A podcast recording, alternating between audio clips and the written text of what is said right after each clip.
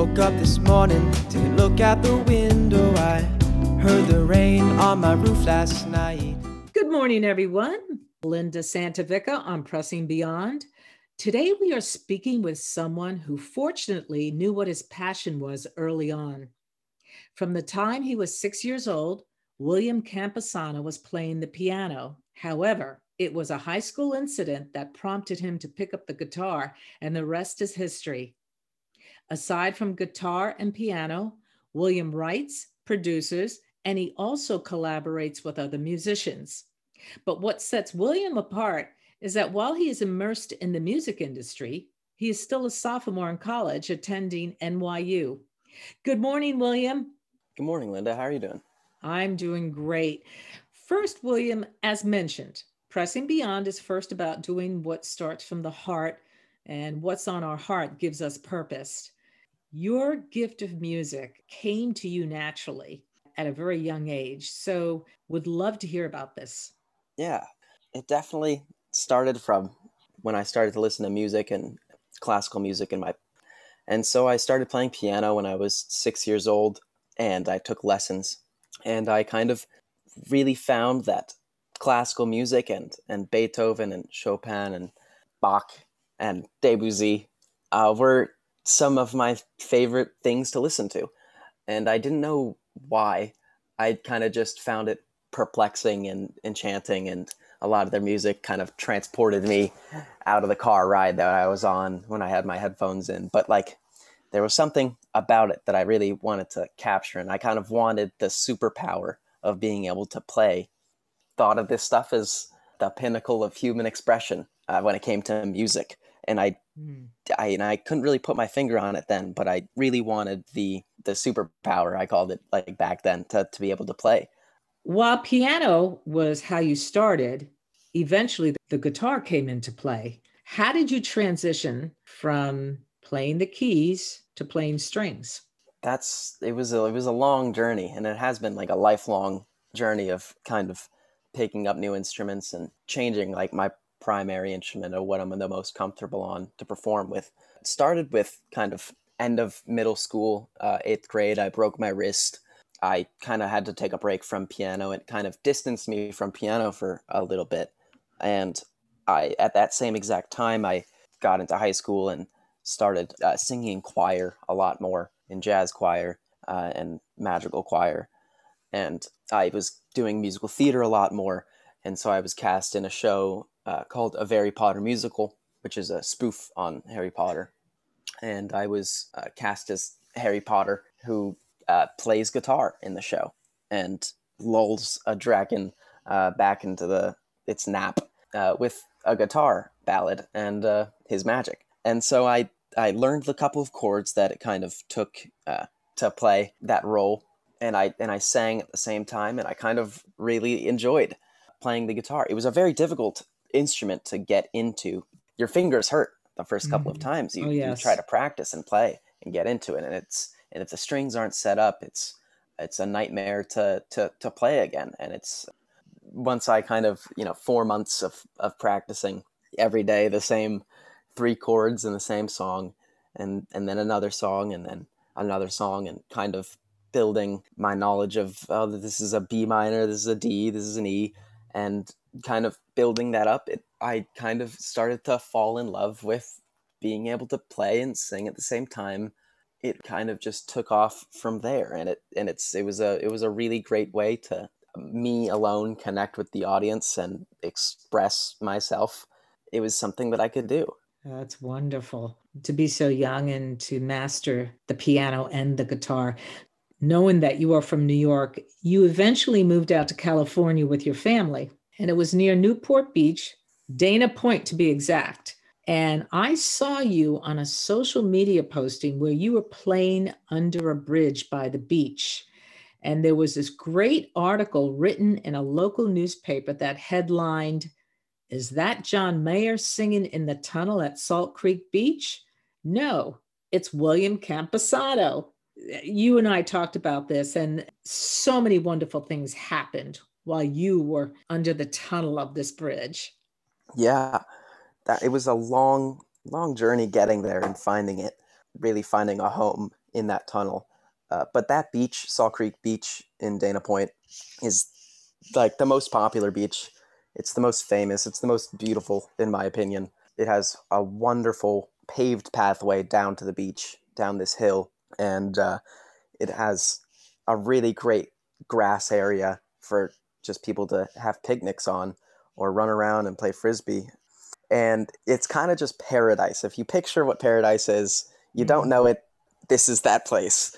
And so I walk by this tunnel all the time, and the sound in the tunnel is incredible. And it makes all the instruments and sounds and voices in it sound like it's dripping in gold, basically. And so I wanted to find a place to practice playing And So I brought my guitar there and started playing what I was learning at the time was Blackbird uh, and and like Eric Clapton, Tears in Heaven, and James Taylor fingerstyle uh, guitar stuff that I was really into at the time. And I didn't, I wasn't really playing and singing at the same time yet. I was more just playing and kind of trying to get better at guitar. But I I was just there the second day that I was there, and this family of four walked by, and they once they walk by, they usually keep on walking. But these two kids kind of ran back and dropped a dollar each. Put out my guitar case, and I was like, "Oh, thank you so much!" And it was a really cool, awesome experience to like double take. Like, "Oh, whoa, I can do this." They like generously just gave me money, and I will accept it. So I kind of took a step back, and I was like, "Whoa." This is a great way for me to get better at this and play, but also I could make money and so I started going there uh, for the next two years. I basically went there every weekend Wow. from five o'clock to till after sunset with Christmas lights surrounding me and a little speaker and just trying to set the mood for people going down to the beach. And I just learned all of the California beach songs that I possibly could. And I played just as, as, as much music that people would love to listen to as I possibly could it was it was it was an awesome way to make money too. But I always told people when when they walked by and they didn't have money, I always told them, "I'm it's all right. I'm making music, not money." But you know, it's interesting. It's like you almost you went there to practice under this bridge and they're giving you donations like you're getting paid to practice. Exactly, exactly. It was a lot like that. The way I think people learn their instrument and how to perf- how to, how to play better is by performing. And this this guy, one of my biggest inspirations now is this guy Jacob Collier, who's a multi instrumentalist musician extraordinaire. Who he he says that like ninety percent of learning how to play you learn through performance, and Hmm. that is something that I really took to heart there.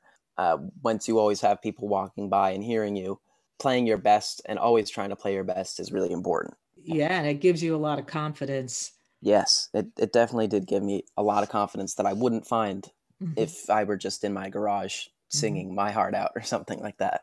Yeah, it's just so beautiful to be in that environment, you know, near the beach. Like you said, the acoustics from under the bridge, it all lend itself to your love for music. Now that you are back in New York attending NYU, what are you majoring in?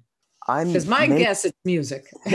yes, I it has to do with music. It's uh as much as I love to just be a jazz musician or uh, study solely music theory or music history, I chose to study music business. And at NYU, they have a really great program that couples music training and music practice and music studying with the actual practical business applications Mhm. of of the music business and so we we're learning to navigate the music business uh, what the touring industry is like what uh, record companies how they function and what are all the roles all the roles that are in record companies. Everything that has to do with selling and distributing music. The streaming industry now is really big and that's been a really big hurdle for the music industry to adapt and it's changing every day especially now more with the, the covid era Mm. and trying to adapt with that. But it's been a really great program to learn not only how to be a better musician learn more about music every day but also how that is applicable to the real world of, Yeah. of commerce and trade and and sell and there's there's a really amazing intersection of the art and the sale of the art and the mm-hmm. the commerce side of it that I think is in every form of art is really important to learn about and really beautiful. Once you are profiting off of something that you really like, that is a really great feeling. You're living out your purpose, loving it. What you're talking about reminds me of the giants like Quincy Jones and David Foster. They're great musicians, but they're also, yeah. they recognize talent. Their heart is in producing and, you know, just really cranking out great sounds.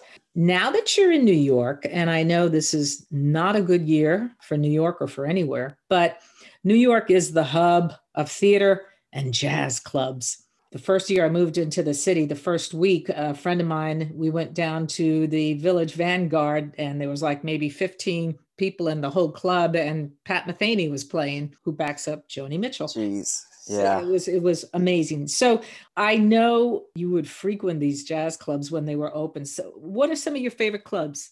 Yeah, I I did definitely every single week go to as many jazz clubs and see as much live music as I possibly could last year when I was a freshman.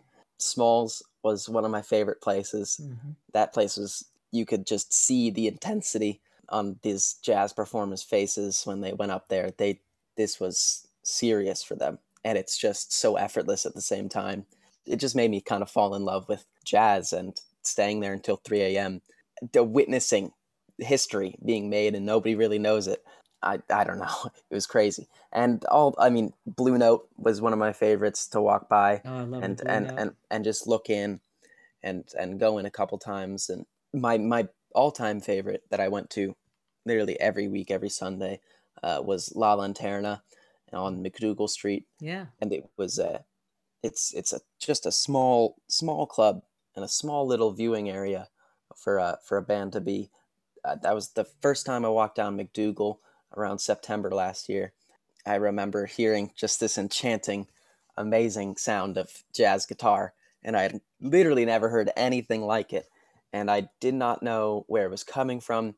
And I looked down and I saw, I saw him, and I saw this this uh, amazing jazz guitarist. And I didn't know if I was old enough to go in yet because I was I'm not 21. You have to be 21 for a lot of places, and I didn't have an ID. And so I kind of just sat by the sat by the uh. window and kind of just stared and i kind of worked up the confidence to go in and look like as as as old as i possibly could. But it was it was an incredible experience to to just uh. see the best jazz guitarists and the best music that i've ever heard live in my life. It was it was an unparalleled experience and just amazing. Who are some of the artists that have influenced you? Yeah, uh, there's been a long string of them, and ever since I was a kid, it was mostly classical, uh, classical music that really mm-hmm. excited me about the possibility of making music. But the people who really woke me up out of the uh, out of the classical world were artists like uh, John Mayer and Jack Johnson, and also rappers like Kendrick Lamar and uh, Eminem and Mac Miller. Really inspired me to see music as like a lifetime and a discography and you can look into their life by listening to their music. And they're just uh, the level of honesty that i see in a lot of singer songwriters music and rappers music is really incredible. It is so it's just jaw dropping to me to witness a person's life honestly through their discography. And so i kind of went through a weird phase of just listening to the beatles and mm-hmm. eminem and Kendrick Lamar in in middle school. The Beatles kind of brought way to Eric Clapton and Cream and James Taylor and Joni Mitchell and and the world of kind of classic rock and the amazing essence of beautiful sonically crafted lyrically gifted individuals that make music that's just timeless it also paved the way to more current artists like john mayer and and jack johnson they're just their guitar skills are are amazing and kind of inspired me to get be as good as I possibly could be on guitar because it's the possibilities of what you can do on a guitar are mm. amazing. And Mac Miller too is a really big inspiration to me. It changed my life and it uh, and rap music as well as singer songwriting music and jazz and Wonderful. current day artists like jazz guitarists like mm-hmm. uh, like Peter Mazza. Whether they know it or not, they've changed my life for the better. Well, you have your own music, Weatherman, and Getaway. But this past April, you did a huge undertaking. You produced an album. And let me see if I get this right. Entre Solantre's Greatest Hits Deluxe Edition.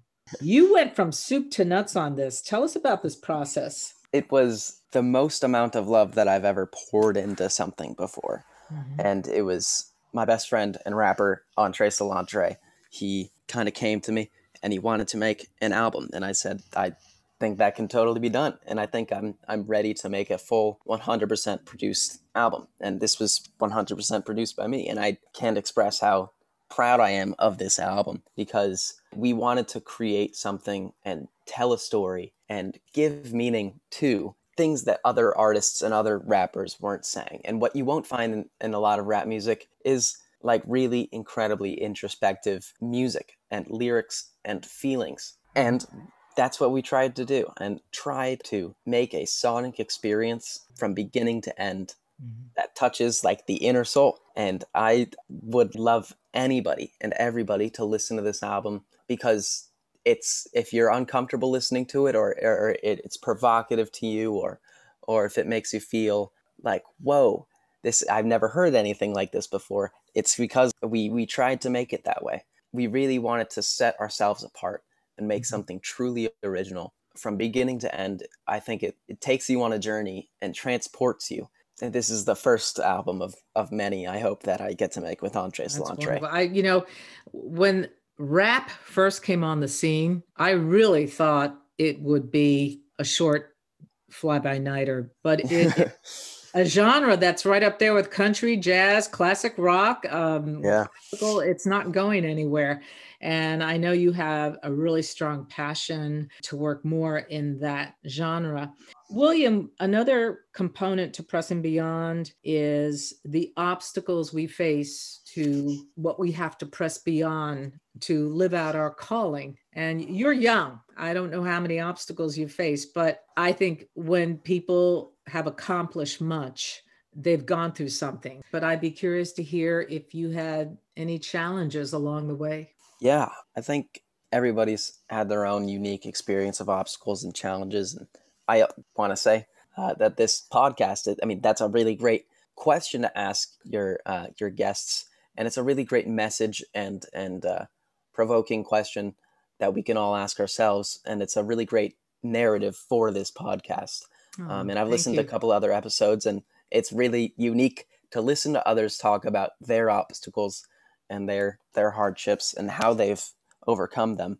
Obviously, everybody's is incredibly different, but uh, at the core of it, I really think that we're all kind of in the same boat and experiencing, you know, different sides of the same coin. It's all relatable to some degree. So I hope some people find my hardships relatable.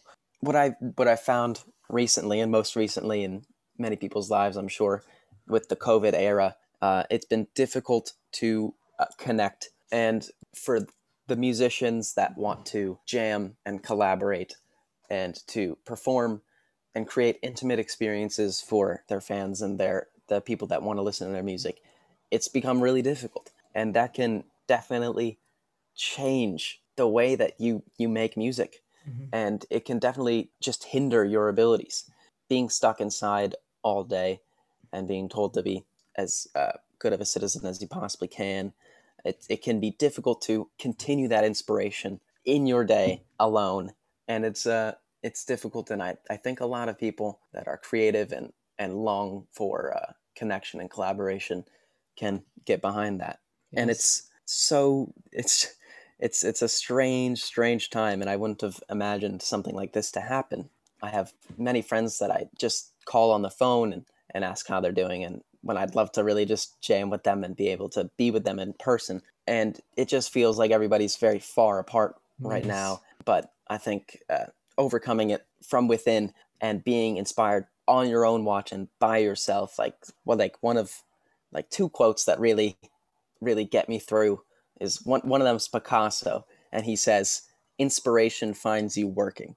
And I think about that so much now because mm-hmm. it's it's it's a very true statement that mm-hmm. if you are working you have already met inspiration halfway absolutely and the other quote that has really gotten me through was Entre Cilantro, uh, or I don't think Entre Cilantro made it, but he definitely coined it, I think, to me.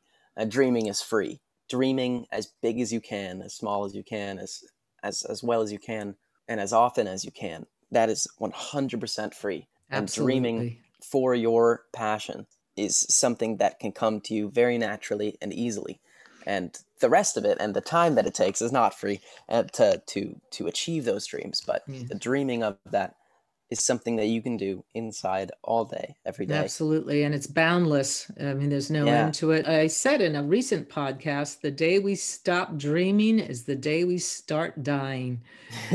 So i agree it's a bit early and you still have to graduate. And we now know we can never say to anybody, What's your plan for the next five years? Because this year proved to us you can't really make plans and count on them. But what would you like to be doing when you graduate? that's a great question and i i really feel as though it's it's difficult to answer that because it's everybody's kind of looking Mhm. one or two months ahead right now and kind of saying, all right, I can do that, or living day by day right now. The whole idea of the entertainment industry is kind of COVID pending and hoping that uh, everything gets better in our world soon within the next couple of years. And when I graduate in a couple of years, I uh, really hope to be making music with as many musicians as possible and touring with other people and refining and mastering my own art of making music a sonically pleasant and enjoyable and perfect experience for artists who can't really do that. And i'd love to be the, a mixing engineer take other people's work refine it and make it that sonically pleasing and enjoying sound because it's one thing to create a really good song and a, a really really great melody and to be a really great musician but without the the abilities to put it all together in a in a sonic experience that is perfect for the car or the headphones that you're listening to it in. And so i'd make my own music because at the end of the day that's what people really want And you know something, with your talent, your skills, your passion, and tenacity, that is going to happen. So, Will, where can people find you on social media? I mean, you're on iTunes. Where can people connect with you and follow you? yeah my main way of connecting to fans is through instagram and so if you look at my instagram handle it's the at symbol at will underscore campy so it's at w-i-l-l underscore c-a-m-p-i Okay, that's and great. you can find all covers that I'll that I'll release, uh, and my next project that I'll release probably early next year. I want to thank you so much with your passion. It's very contagious. You're very fortunate to know what you want to do and you love what you do and you do it well. I thank you so much for giving us the time and sharing your wonderful story. Hey, well, thank you so much for having me on the podcast, Linda. Okay. Have a great day.